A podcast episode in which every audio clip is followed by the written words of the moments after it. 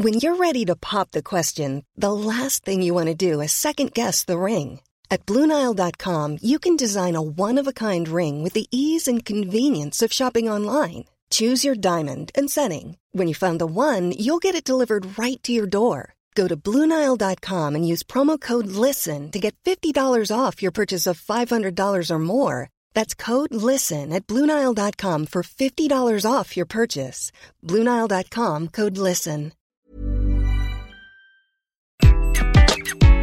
Bonjour, dans cet épisode, je vais vous donner les 5 clés pour devenir le manager idéal. Je suis Gaël Châtelain-Béry, bienvenue sur mon podcast Happy Work, le podcast francophone le plus écouté sur le bien-être au travail. Une étude Gallup l'a montré, plus de 50% des démissions sont la conséquence directe d'un management plus ou moins défaillant.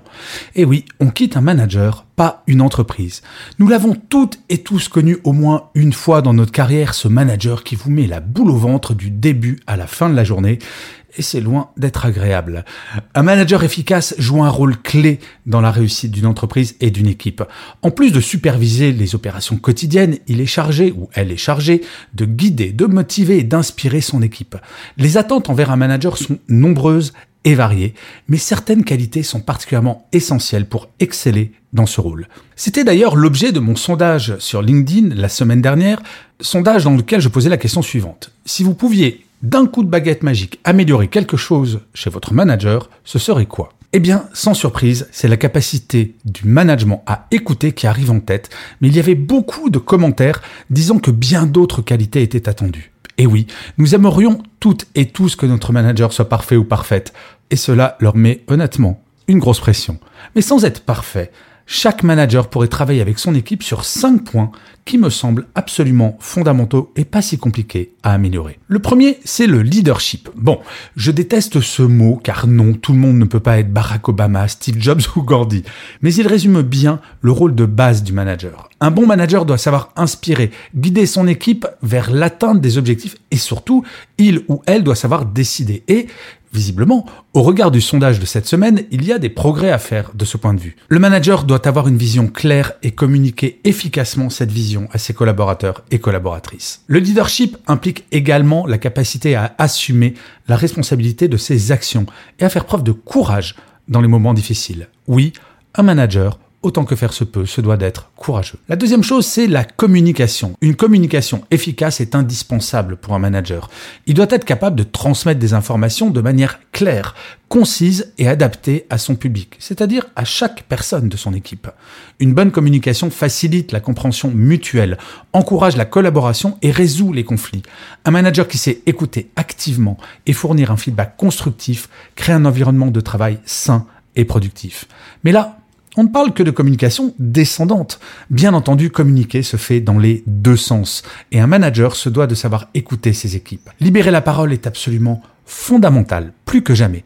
D'ailleurs, j'avais expliqué cela dans l'épisode 784 de Happy Work. Oui, le 784. Ensuite vient l'empathie. L'empathie est une qualité humaine essentielle pour un manager performant. Comprendre les besoins, les préoccupations et les aspirations de ses collaborateurs et collaboratrices permet d'établir des relations solides et de favoriser leur épanouissement professionnel. Un manager empathique reconnaît les forces de chacun et offre un soutien adapté, ce qui renforce la confiance et la motivation au sein de l'équipe. J'entends souvent que l'empathie n'est pas quelque chose que l'on apprend, que c'est inné. Même si certains, c'est très vrai, sont nés avec une aptitude à l'empathie plus développée que d'autres, en se rendant disponible, en écoutant de façon active, vraiment, ces équipes. L'empathie peut se travailler, et ça, je n'en doute pas. Ensuite vient la question des compétences techniques. Faut-il qu'un manager ait des compétences techniques fortes ? Eh bien non, un manager ne doit pas être le meilleur dans tous les domaines que son équipe va gérer. Vous imaginez, vous, un chef d'orchestre étant meilleur instrumentiste que tous ses solistes.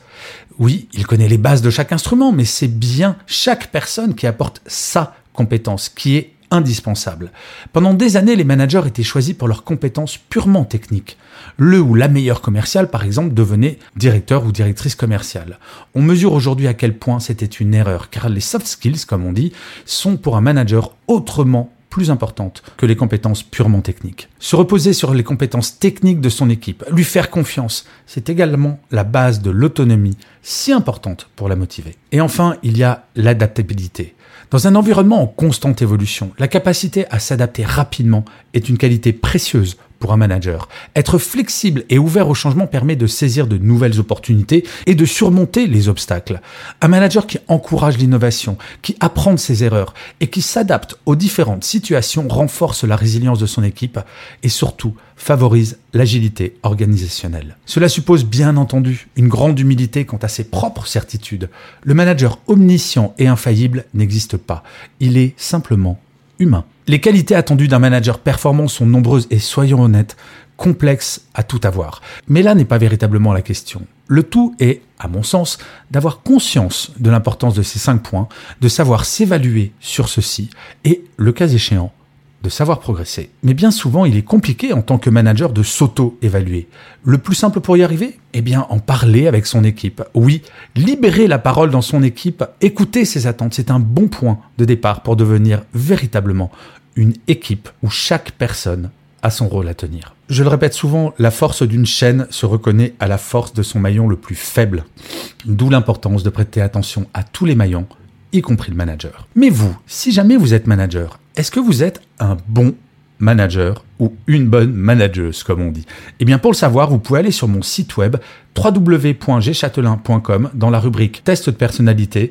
Je viens de publier un test pour le déterminer et ce test, bien entendu, est gratuit.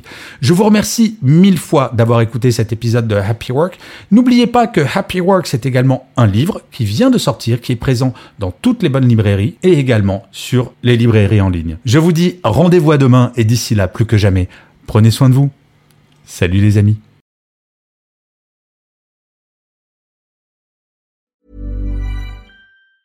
Hey folks, I'm Mark Marin from the WTF Podcast, and this episode is brought to you by Kleenex Ultra Soft Tissues, your ally to help tackle your allergy symptoms this season. I love the change of seasons, but nobody loves pollen and all those other things floating in the air that make you sneeze during this nice weather. Kleenex Ultra Soft Tissues are hypoallergenic and allergist approved. So fight back against watery eyes and runny noses without worrying about irritating your skin. For this allergy season, grab Kleenex and face allergies head on.